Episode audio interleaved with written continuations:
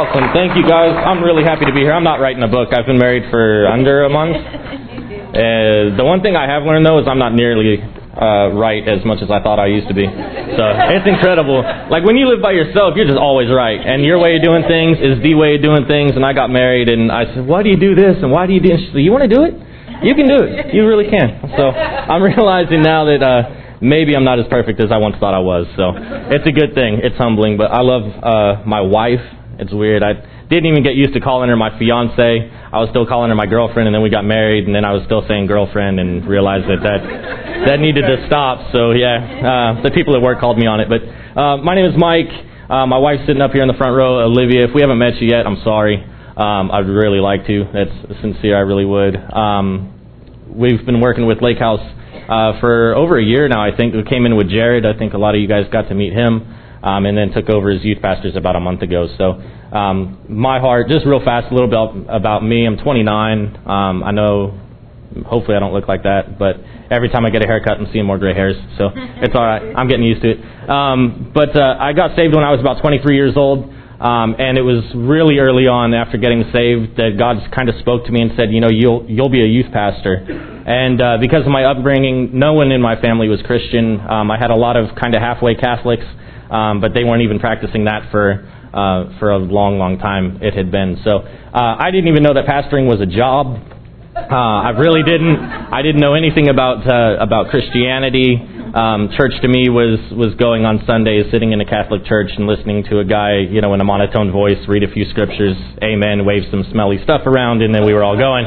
So I was really, really amazed when I found it, uh, when I found when I did find God, when I started going to a church that emphasized uh, relationship and not just showing up and, in you know sin and going to hell and trying to do uh, everything right and do nothing wrong and stuff like that. So, um, but God spoke to me, said, "You're going to be a youth pastor." And I had a, a person in my college and career group uh, that I went to out in California, where I'm from, and he said, "You know," he sat down with me. He said, "I really believe that's God."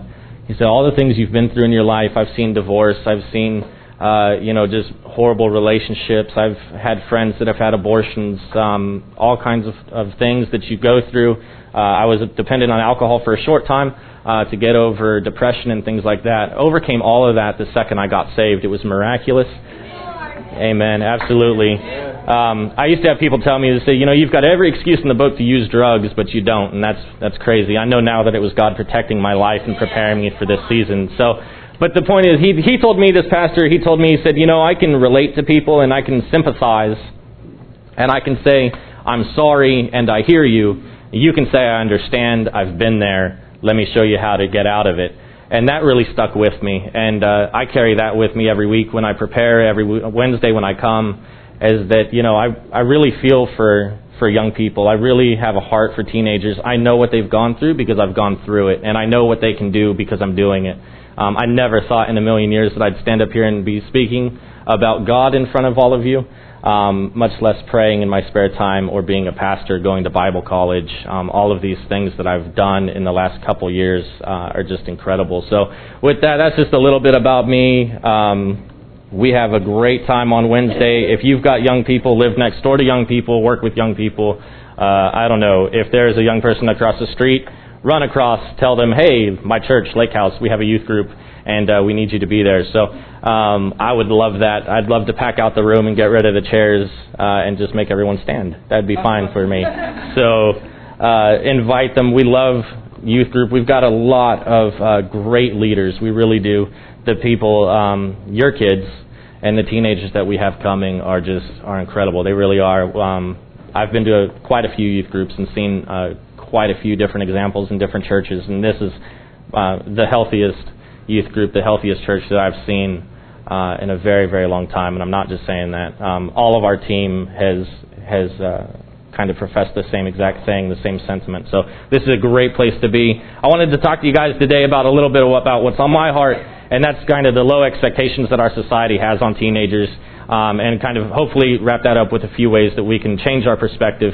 Uh, titled the message "Break the Rope: uh, The Untapped Potential of Today's Youth."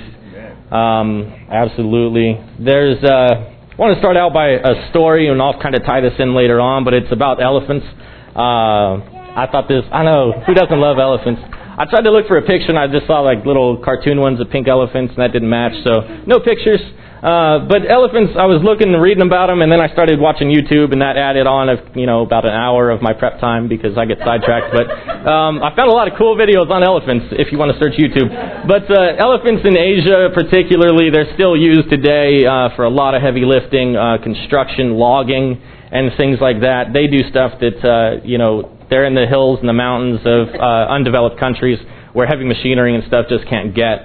Um, huge, powerful an, uh, animals.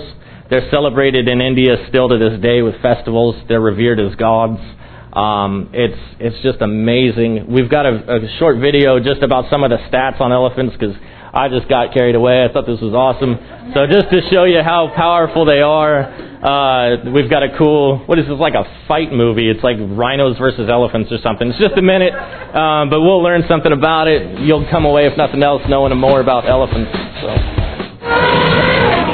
The white rhino and the African elephant are two of the largest animals on Earth. Their massive bulk adds power to their charge, and they can ram that point home with a four-foot horn or seven-foot tusk. They live side by side, but when aggression strikes, the results are often fatal.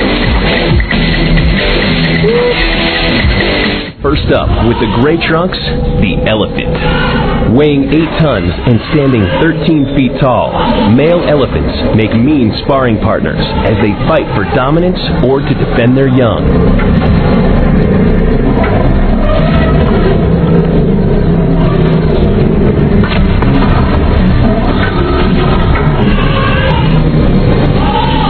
Bouts are fought with tusk and trunk with more than 100,000 muscles, the trunk is both tool and weapon. This young wildebeest gets a warning swipe. Whoops. Yet elephants can right kill there. a full-grown lion with a single blow.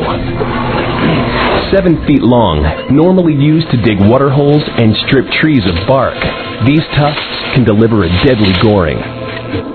Elephants can pry open the trunk of a car or stomp it flat like a tin can. Great intelligence sets the gray giant apart from his rival, the rhino. But will brains and brawn prove a winning combination? Awesome. All right, so that's a little bit about the strength and power of an elephant.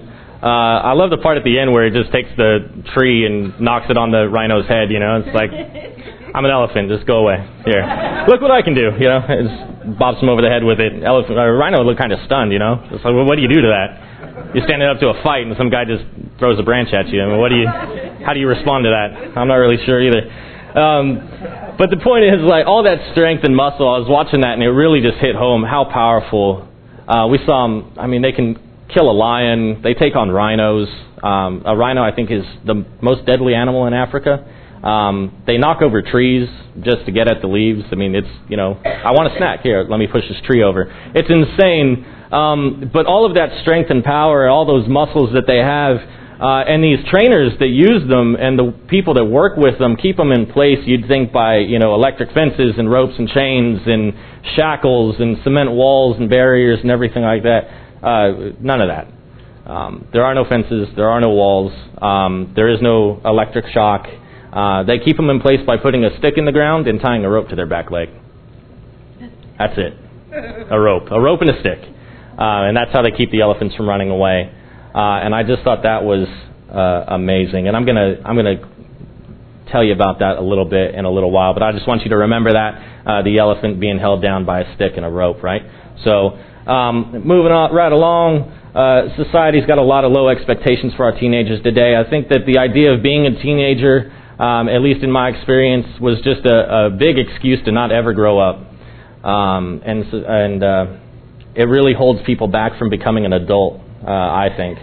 Um, a lot of times. We've got people now um, that are 25, 30 years old uh, living at home uh, and, and not doing anything. I mean, they're just stuck in this adolescent teenager stage, uh, and we're really not doing a whole lot as a, as a society at, at large of pushing them to do more and showing them that they're capable of more. Um, the idea of, uh, well, excuse me, just to illustrate that, I was a, a salesperson at Lamps Plus lighting store. I was in my early 20s, and I, I worked with everybody who was old enough to be my uh, my parent. You know, one of them I think could have been my grandparent, but uh, they were all a lot older than me, and I took the time to know my stuff uh, I read all the books. I did all the research. I uh, knew all the products in and out and stuff like that, and just so I could be an expert and earn my right to work on the floor. I started packing boxes, and so I wanted to prove that I was capable. Um, but when people would come into the store, they'd look at me and say, "Well, where's the lighting expert?" What? Getting paid to stand here and talk to you right here. Uh, but they would always look for the older person. I made almost no sales. I was terrible at the job because nobody would come to me. They were all looking for the older person. And I think that just goes to show that we automatically sometimes have this preconceived notion or this subconscious idea that people younger uh, aren't capable of as much or don't know as much as we do. Uh, and that's very wrong. Um, on the slide, I just put a couple things as uh, what society views teenagers as, um, but they're seen as troublemakers, uh, quitters, whiny, immature, lazy, disrespectful people. Um, I'm not saying everybody sees them like that, but if you look around and listen to the way that uh, adults and older people and stuff like that are, are talking about teenagers, those are a lot of the words that you're going to hear referenced. Um, the expect- expectations of our teenagers uh, today are way lower than I think they've ever been, and it just, in my opinion, keeps uh, keeps sinking. Um, as people achieve less, we think less, and they just keep achieving less. So no one's going to raise, you know, go above uh, and beyond what the bar is set at, and so uh, they're only going to achieve what what's expected of them. So uh, teenagers and media, movies, uh, magazines, you name it, are portrayed in large part as being rebellious, um, underachieving, problematic people, and that goes all the way back to um, what's the movie, The Outsiders, I think it is, uh, with like Pony Boy or Lost Boys or something. I can't remember the name of the movie, but uh, was what? The out. Oh, I'm getting both. Okay. Anyway, well, moving on. The Outsiding Lost, Lost Boys. Um, but you, but you look back all the way into like James Dean and Elvis and stuff like that. It's not just today, but it's been for quite a while um, that this rebellious, good for nothing kind of uh, mentality has been persisting in our media and our movies and things like that. And I think it's trickled down uh, to the way that we think. Um, it's important to know, like I, I found this cool stat, and it said that uh, in 1970 uh, or 70 years ago, excuse me, in a Reader's Digest magazine, it was the first documented case of, uh, of a of the word teenager being used to describe this new social group.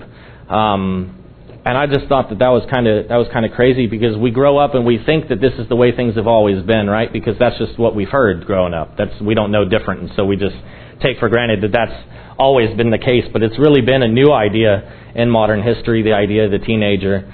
Um, there was some young people, for example, in history. There was my favorite was a guy named David um, not the one who slayed Goliath, although that's also uh, amazing. He did what an entire Israelite army couldn't do. Um, he went out there as a young guy and, and slayed the giant. Um, but David Barton, uh, or David uh, Farragut, rather, he uh, at 10 years old uh, became a cadet in the United States Navy. Uh, I think it was what's it say here? At 11 years old, he was in his first battle, and at 12 years old, he took command of a captured ship uh, and was tasked with getting its captured British crew back to the United States with just a detachment of men. Um, I thought this was amazing. He was 12 years old. He's on his way back with the captured uh, with the captured crew. It's just him and you know just a small group of guys that are with him on the high seas. And out of respect for the for the captured captain, they let him keep his guns.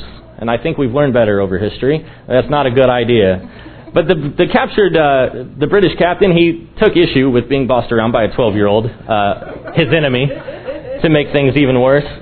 And so he declared that he was going to go down deck, grab his pistols, come up and take command of his ship. Well, the 12 year old heard this, and he sent one of his guys down. And he said, You tell him that if he comes up on this deck, I'll have him shot, thrown overboard, and we'll just continue without him. Well, needless to say, the British guy, the captain, he just uh, decided to stay below deck. So that was amazing. But a 12 year old in command of a vessel uh, during wartime with prisoners of war on board, um, this older man, an experienced naval captain, the British at the time were the seagoing power in the world.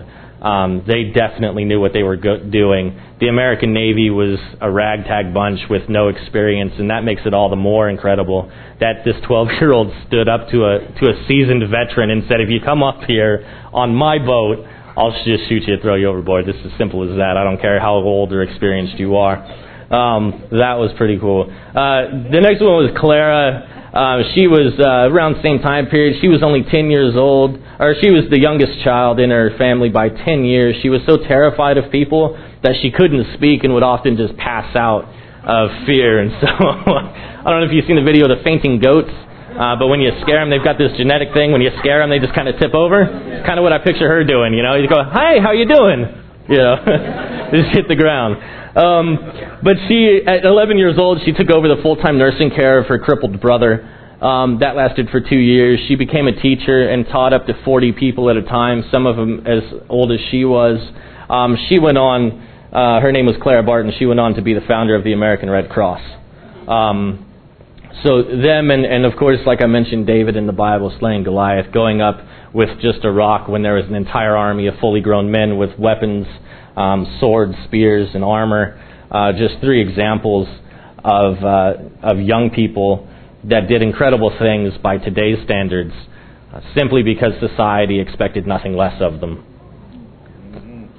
So, um, and those are just three examples. I was just watching the news the other day, and there was a young kid uh, in the Dallas Fort Worth area who did a can drive and it was just, it's amazing that every time a young kid, you know, the five year old will call 911 and save his mom or something like that. This is like headline, feel good breaking news, put it in the papers and all over primetime television news.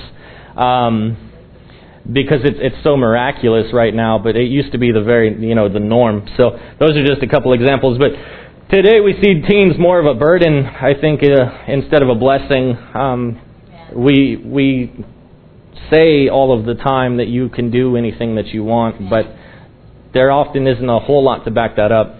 Um, companies, you can look at it and, you know, we recognize, I think, the power that teenagers have, and I think sometimes it scares us, but one example that I could think of of, of the knowledge uh, that we've got of the potential that our young people have is in marketing. Um, teenagers are the most sought after demographic in the country, or in the world probably. Um, the spending power uh, that teenagers have surpasses everybody else. Um, companies all over the place uh, spend millions upon millions of dollars marketing to young people to get them to want their stuff. Um, companies realize that they're going to live and die uh, based on what teenagers say, what they like, uh, what they recommend, and what they're going to go and buy. If a teenager wants something, either they're going to buy it, they're going to get their parents to buy it, um, so on. So hard to laugh. It's like, oh, the parents buying it. Um, but the sad thing is, right, that we they have influence to change the world, or they wouldn't be spending millions of dollars, the bulk of their marketing campaigns on teenagers and trying to get their attention. So we all know that uh, that teenagers have this power, but the sad thing is, is being all locked up, right? We're not really doing anything to help enable that or, or to empower them. Um, and so I wanted, I was just thinking about that rope that was holding that elephant in place, and to me, that rope is the way that we restrict the abilities of our teens. Um, there should be a slide on that. There we go. Um, there were a couple stats I found. There was a poll that said that mothers spend an average of two minutes a day uh, with their teenagers. And I think when they did this, they were saying that this is actual dedicated one-on-one in-depth time, not just, well, I'm in the house eight hours a day. You know, we all know that that's not spending time. So an average of two minutes a day. Fathers spend an average of 30 seconds a day with their teenagers at large. 33% of parents polled said that if they could have kids again, they wouldn't do it. 53% of parents said that they resent their children. Those are statistics of what's going on today. Um, we tell people, or not people, we tell our kids over and over again that actions speak louder than words. And they listen to us, you know, whether we think it or not. Like, teenagers hear everything that we say, sometimes better than, you know, people our own age, I think, hear us. They really do listen to everything. They might not appear to, but that stuff's going to stick to you. I can remember insults um, or negative things that my dad said to me, not meaning to, not meaning to hurt my feelings, but 20 some years later, I can still remember the day, the place, and the time like it happened yesterday. That stuff sticks with young people. Um, and so when we tell people that action, when we tell young people that actions speak louder than words. They hear us, and our actions as a society are telling them that we don't care. And I know that we in this room and in this church, I've seen it, aren't like that. We're not those statistics, I'd like to believe. Um, I know that Pastor Mark and Miss Kristen such a blessing to be here because they really believe they invest everything that they possibly can whenever they can into the youth group. And I know that all of you as parents driving them, you know, I see you guys dropping them off and waiting outside because we went late or because, you know, your son or daughter wants to just hang out afterwards and it's hot outside and you just wait. You know, there aren't people running into youth group every Wednesday night saying, come on, we got to go. And so I know that in, us in this room aren't like this, that we do care. Um, and I just wanted to highlight society because even if it's not your own teenager, it's the teenager down the street or in your classroom or at your work or wherever it may be, that these are the statistics impacting them. There are plenty of people, probably in most cases, even their own parents, that are giving them the idea that they don't care, that they're not cared about. Um, for most of human history, there were only two types of people. There were either children or there were adults. Um, puberty was historically what marked the move from child to adulthood. But like I said earlier, now we've got like 25, 30. It's growing. 35 year old people, grown adults that are just living at home, still living off their parents, not having jobs, working part time at McDonald's maybe, not in college, you know, not doing much. Um, and we've got to ask ourselves: Is it their fault, or are we just not asking enough of them? Are we not doing enough to, you know, to unleash their potential and to and to take that rope off of them? Um, Sorry, I just I got choked up when I when I preached this. Uh, I gave us. Oh, thank you, bless you. Um, it just it means so much to me. You know, it's, I've got to be careful. In my mind, it took me a long time to prepare this because I probably had six pages uh, of stuff. I just believe so deeply uh, in what our teenagers can do. Um, it, it's amazing. But um, just real quick, I want to go back. I said I'd go back and kind of wrap up that story, the elephant that's being held in place. Uh, I just want to read to you because I can read it to you from here better than I can uh, remember it. Um, but I just want to read you the explanation for that. It's amazing. It's kind of unbelievable that an elephant would be held in place by a rope, but this is going to explain it. So this is how it works. It says here that when the elephant is still young, his owner takes him from his mother and shackles him to a large tree with a heavy chain around his right hind leg.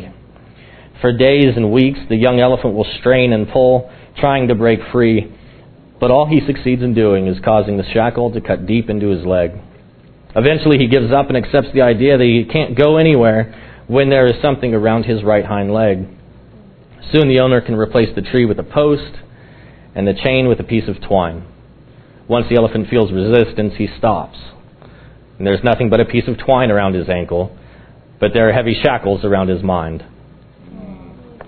And when I read that, I couldn't help but think that our teenagers are that elephant. There is nothing holding back the potential of America's youth and the youth of the world except for the misconception that they're not capable. It's, not, it's nothing but a piece of twine holding them from their potential, keeping them from all that God has in store for them. But in their minds, because of conditioning, they think that it's this immovable object that they cannot overcome, and they just give up at the first rejection of an application for a job, they quit looking for months. At the first grade that's not perfect, they give up and start going into remedial classes. The first disappointment or the first letdown they feel, a lot of times they'll just give up and go into depression and just quit trying. And there's no reason for it. There really isn't. It's not. We're not putting these bonds, we're not putting these ties on our kids. But from a young age, and I don't know where it starts. It, I assume you know it's different for everybody, um, in in large part. But when they get to the age of a teenager, there's just something in them that thinks that I can't do it. I'm not good enough. I've made too many mistakes.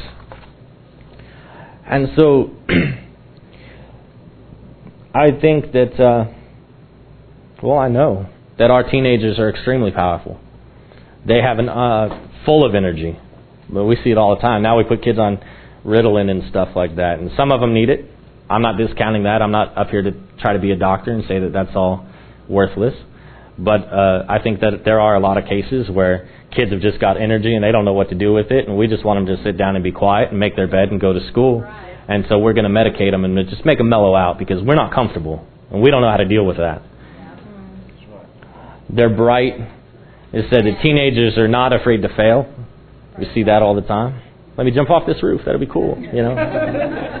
we think we're like, well, what if I don't land right? It'll be, no, no, teenagers don't think about that. They're just like, hey, let's do it. I'll tuck and roll. I sprained my ankle. It's okay. It'll heal.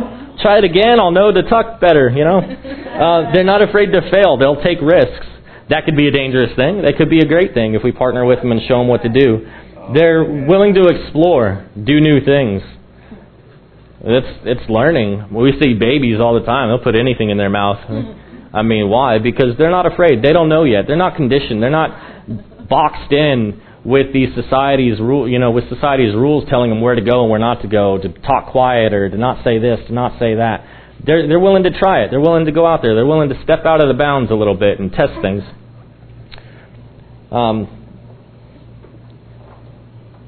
it's it's our low expectations. I think I see it all the time. You know, I'm I'm really observant. I notice all kinds of weird things when I go into rooms, when I'm at a restaurant, stuff like that. I just I don't know what it is. I just see all kinds of stuff. When I see people interacting with their kids, it's I don't see so much praise as I see don't do that, don't do this, don't go over there, sit down. Especially with boys, I see it. You know, we were walking through the through a furniture store yesterday, and there was this little boy, and he just there was this massive fluffy couches. And I'll tell you what, if I was younger and thought I could have got away with it, I'd have jumped on one too. But this little boy's running through this furniture store, and it's like a playland for this kid because he can jump on everything and not get hurt. And so he goes, he's running down the hallway or down the aisle, and he jumps on the couch, and all I hear is his dad from behind him. He's, "Hey, get over there! Stop jumping!" Well, he's well, there's no one around him. He's not hurting it. He didn't even have shoes on, you know. But it's it's a lot of times, and I, and I don't know. I'm not saying that's wrong. You know, I'm not going to pretend I don't have any kids. Um, oh, that's good news.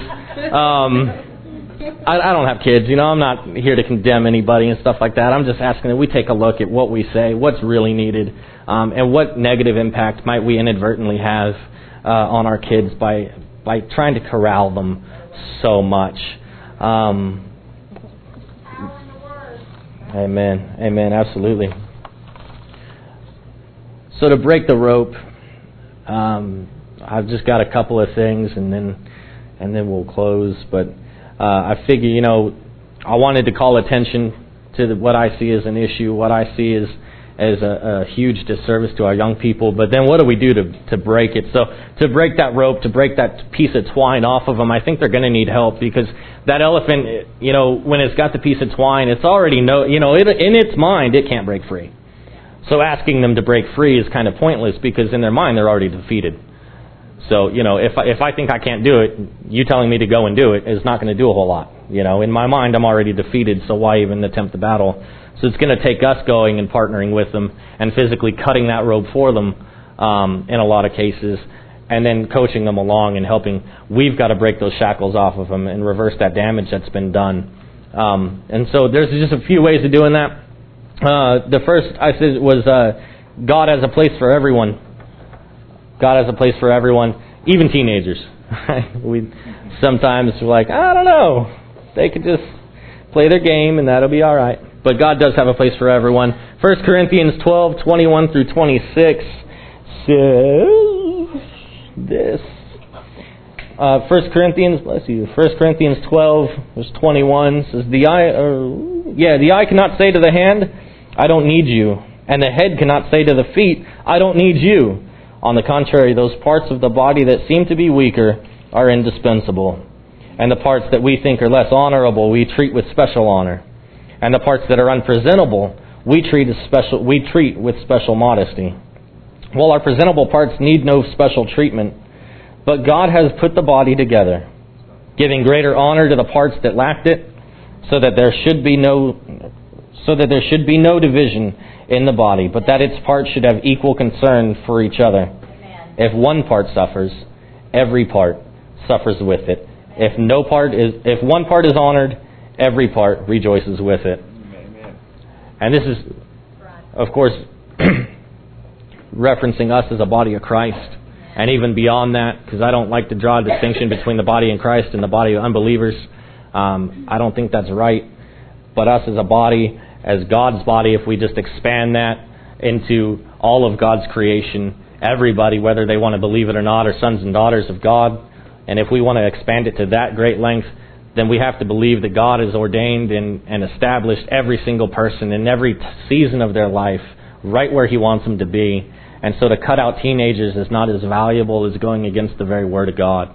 Um, to treat them as second class citizens or to think that we can do it without them is, is naive, I think, if I could just use that word. Because it, it says here very clearly that if one part is honored, all are honored. We can't do it um, by ourselves. If we cut off one part of the body, every part suffers. Um, everything and every person at every age has got something valuable to live, you know to offer us. Um, I've seen small kids pray over people and have them healed because the kid believed, and the adults were too bound by their own conceptions and their own past experiences to do it. It took a child. If we were to say to that child, sit down, you haven't gone through enough, you don't know, you don't understand, or that's not the right way, people would never get healed. We have a, a responsibility, though, because God has placed everything right where He wants, to guide the younger parts of the body. Um, you think about puberty, and when you grow up, I grew about an inch a month for a short time. And when your body grows that fast, it, your brain doesn't know what to do with it, and so you're, you know, bumping into things and walking around all funny and stuff like that. My sister used to run into walls all the time. That was amusing. I'm the oldest, you know, I'm the oldest of four kids, and so I just I loved that kind of thing. That was just hilarious. But her brain and her, I don't know, her eyes didn't know how to tell her feet, and it was just hilarious. There was one part, it was just a thin section of wall separated the living room from the hallway. And I'll tell you, every time she went down the hallway, boom, just right into the wall. So we've got to, there's, there's younger parts of the body that, that maybe aren't quite functioning exactly as they should. And we as the head, we as the more experienced parts need to help guide that and say, no, hand, come here, you know, this way, this way. I'm not going to cut you off. You're not no good, but, you know, maybe you shouldn't be grabbing at that hot pot. That's probably not a smart idea, so let me show you where to go. Um, the second point was that teens aren't a threat. Teenagers are not a threat. Um, I think sometimes we're threatened by the energy. Uh, we're threatened by the ideas and their way of thinking, their way of operating that we don't understand. Uh, and it's uncomfortable. It really is. Um, it's hard to bend when you're used to doing things one way for a long time. To have some kid who, I mean, rightly so, you deserve a lot of respect. Um, we we do as, as older people, and I say that as still a fairly young person. Um, but the older you get, I do believe that you do deserve a lot of respect, and it might be hard to humble yourself and think that you know your 18 year old boss might have a good idea or, or a better way of doing things. Um, but it really is humbling. The Louis Armstrong song came to my mind. Um, I don't know why. I think it was God because I didn't really have this in my head at all. But uh, I said, okay, we'll go with it. But the Louis Armstrong said this. It says uh, in his song "What a Wonderful World." There's a, a verse there. It says, "I hear babies cry. I watch them grow. They'll learn much more than I'll ever know." And I think to myself, "What a wonderful world." And how amazing would it be if we all could humble ourselves and have that mentality of, of recognizing, especially in this day and age where information is so easy to come by, it is really effortless to get you know information right now with the internet and mobile phones that can access the internet and all kinds of stuff. Um, if we could humble ourselves and realize that you know a lot of these young people, teenagers and stuff, you might see them as babies. My mom still calls me her baby. You know, it, it embarrasses the heck out of me. I'm 29, man. Leave me alone, mom. You know, but um, but you know, you, they'll always be your babies. Um, they'll always be younger than you. But if we could keep this this song in in mind, that you're going to watch them grow, they'll learn much more than you'll ever know, just because of everything that's out there. Because technolo- you know, technology has advanced um, a lot. But just think to yourself, what a wonderful world. Um, they're they're not here to take over. They're not here to you know replace our government with anarchy and things like that. Um, yeah, amen if teenagers ran the country, I don't know what we'd do. Um, we could ask for their input, but they definitely need our guidance. But um, their knowledge and their way of doing things and their energy is not a threat. Um, it, it, really does make the world a wonderful place. Uh, and I think that we need to embrace that, right? Um, we need to give them a positive outlet. Our teenagers are literally, in a lot of cases, dying to express themselves. Um, it, it's, it's tragic. Um, but they want to express themselves. Um, there's poems all across the internet if you go about depressed teens. Um, it's hard to find uplifting stuff. Uh, most of it's about tragedy. Most of it's about depression because they don't know where to go. Uh, they don't know how to release that. Um, a, lot, a lack of positive ways to express themselves is going to result itself in what we see today and its ne- negative expressions. Uh, those are things like drug abuse, alcohol addiction, um, rebellion, uh, pregnancy, um, all kinds of stuff, suicide, like I mentioned. Um, if they don't have anywhere good to go, they're going to use that energy somewhere. Um, and uh, and right now, a lot of times, the only recourse they have is not good; it's bad. You know. So if I don't have a positive way to do it, well, I'm going to get attention somehow, and that manifests itself in horrible ways. So what we need to do is uh, realize they're not a threat, embrace their uh, their potential, and give them a positive outlet. Um, I think that if you take 15 minutes, or not even 15 minutes, I think take an hour uh, and sit down with a teenager uh, and really engage them and listen to what's on their heart. Pose a question, let them answer it and figure it out. Have discourse with them. I think you'll be incredibly amazed at how deep they are. Um, I, I, it, will it'll surprise you. It surprises me uh, everything that they have to say uh, about all kinds of topics, uh, not just the the superficial stuff, but everywhere. Um, so have that conversation. Devote some time to actually engage them. Uh, and you know, don't end arguments. If I could, I just threw this in here. But uh, you know, don't don't end an argument if you can by saying you know because I said so. Um, you know, don't don't don't throw at them. I used to be told, you know, you better move out now while you still know everything. You know, it's probably not the most constructive way to do things. You know, you might be very right, right? You you probably are very right. Your point probably is very valid. But just because you're being questioned, you know, I, I think that it's just natural sometimes to, to take offense uh, and to get defensive. Um, but instead of, you know, lashing out negatively to explain that, like, I think the heart of a teenager is really to learn, uh, is to do trial by error. They're going to question because they don't know. Um, it's not always because they hate you or because they don't want to follow any rules, although sometimes I admit that is the case. Um, but I, I, re- I really think that in their heart of hearts, they're just trying to figure out this doesn't make any sense to me. Why? You know, why is this? And uh, explaining that to them, having that sit down, asking why they don't understand, and things like that is going to go a long way. Um, lastly, uh, it was that teenagers need someone to believe in them. Teenagers need someone to believe in them. Uh, I see it all the time in youth ministry. Um, I've seen it growing up. Uh, the oldest of four kids.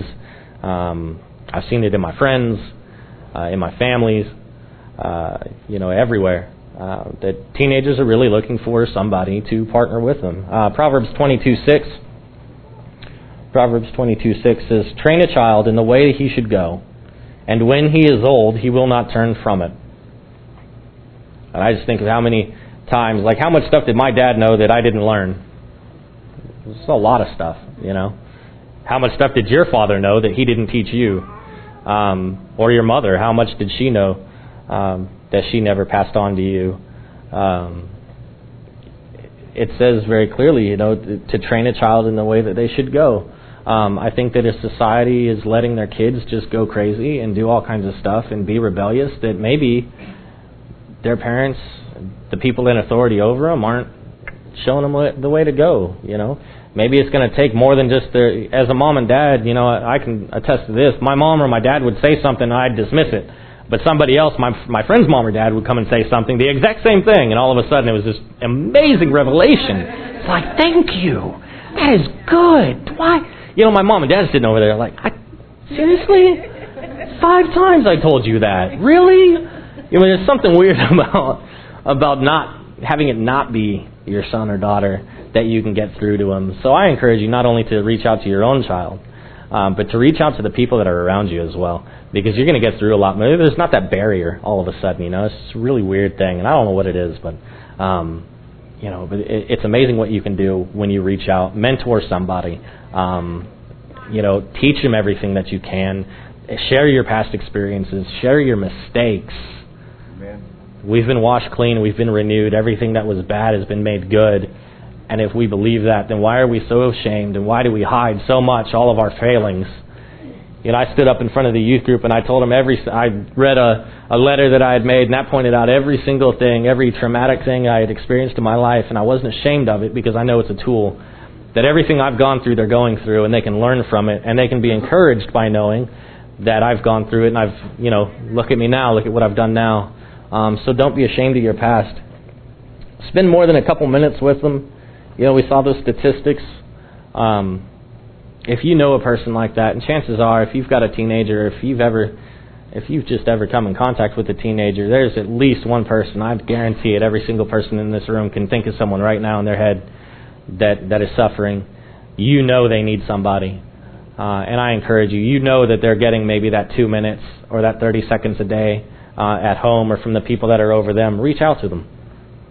Reach out to them. If you've got a teenager, you know the both of you go up and invite them out you know, if you're taking, if you're going out, take them out too. Spend some time, train them up, show them the way that they will go. Um, encourage them that they're more than their past.